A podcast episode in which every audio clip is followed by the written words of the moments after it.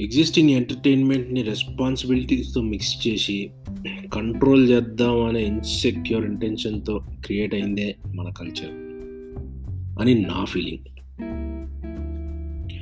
బయట కంట్రీ వాళ్ళు వాళ్ళ పండగల్ని పార్టీలా చేసుకుంటే మనం మన పండగల్ని భయం భక్తితో చేస్తాం.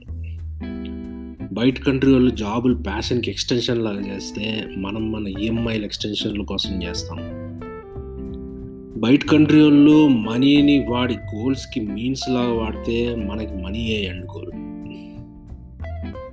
బయట కంట్రీ వాళ్ళు సినిమాలు తీసి వేరే ప్లానెట్స్ని ఎక్స్ప్లోర్ చేస్తే మనం తీసే సినిమాల్లో ఏలియన్స్కి కూడా ఎమోషన్ వేస్తాం ఇలా ఎక్కడ ఎంటర్టైన్మెంట్ ఉన్నా దాన్ని పట్టుకొచ్చి దానికి సాల్వా కప్పి బొట్టు పెట్టి దండం పెట్టి గిల్ట్ ఫీలింగ్ క్రియేట్ చేసే అంతవరకు మన కల్చర్ కంటిన్యూ అవుతూనే ఉంటుంది.